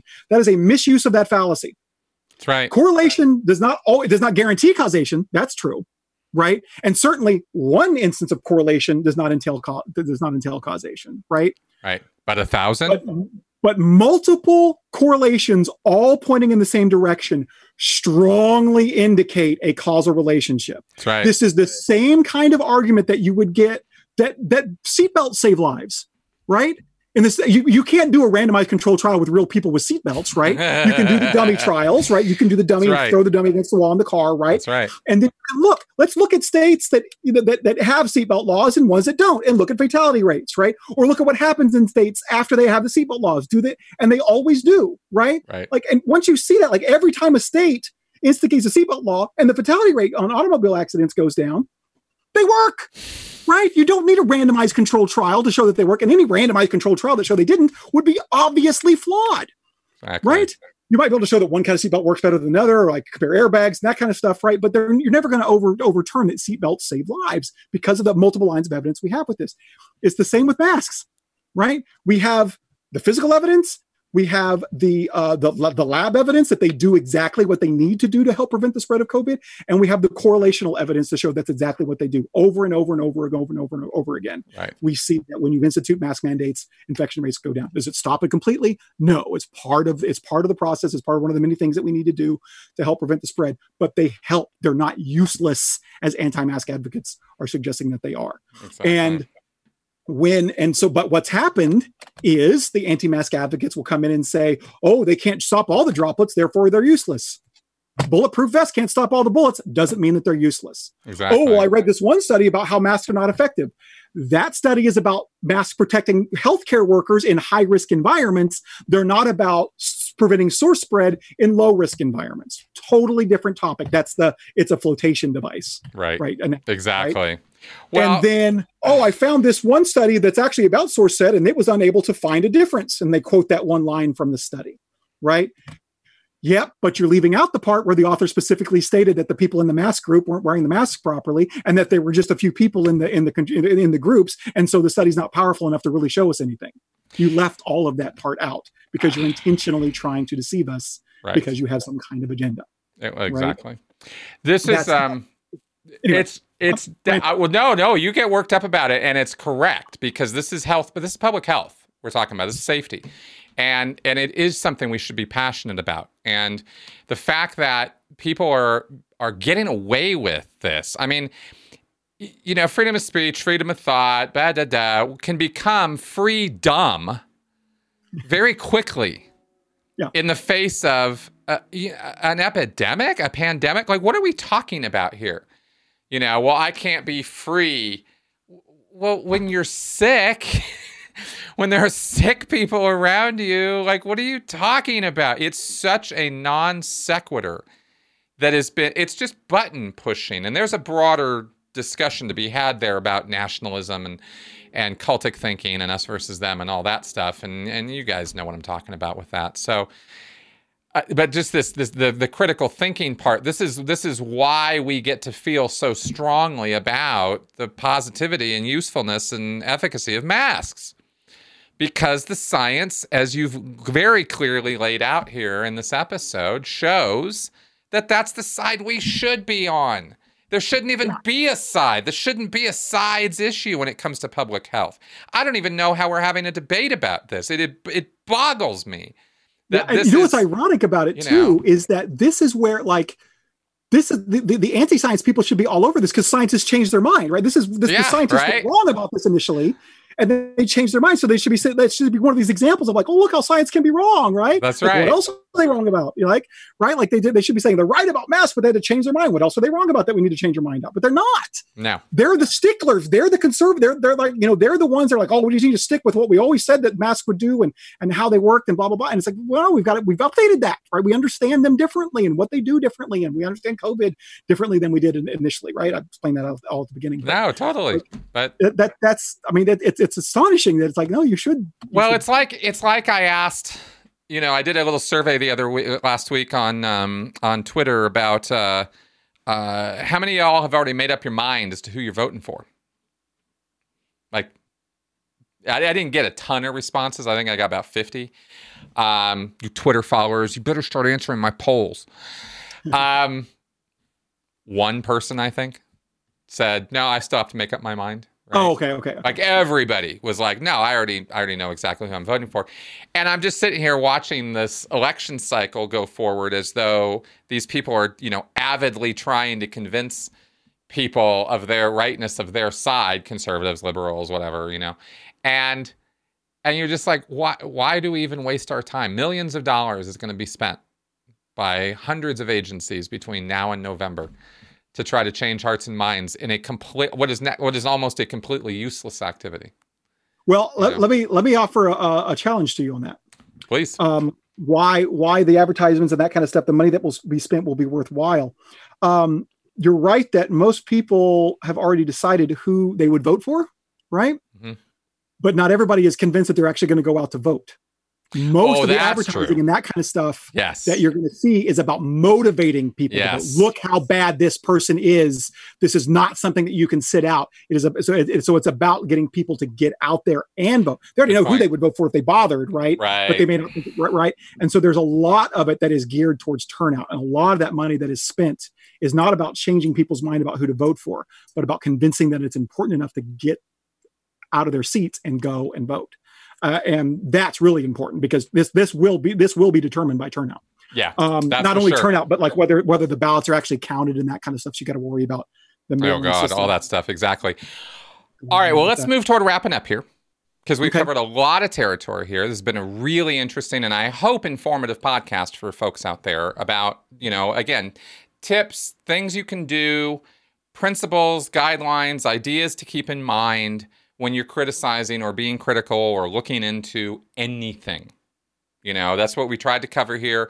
Give you some examples, some specific examples. Of course, the most current, fresh one, COVID and masks. But this is far more applicable to to far more things than just that. So. I want to thank Dr. Johnson for being part of the show here. Thank you very much for coming on and taking the time to do all this. Thanks, Chris. Thanks for having me on. I had a blast. Yeah, exactly. And we will do more. Oh, we have so oh, yeah. many, so many things to talk about.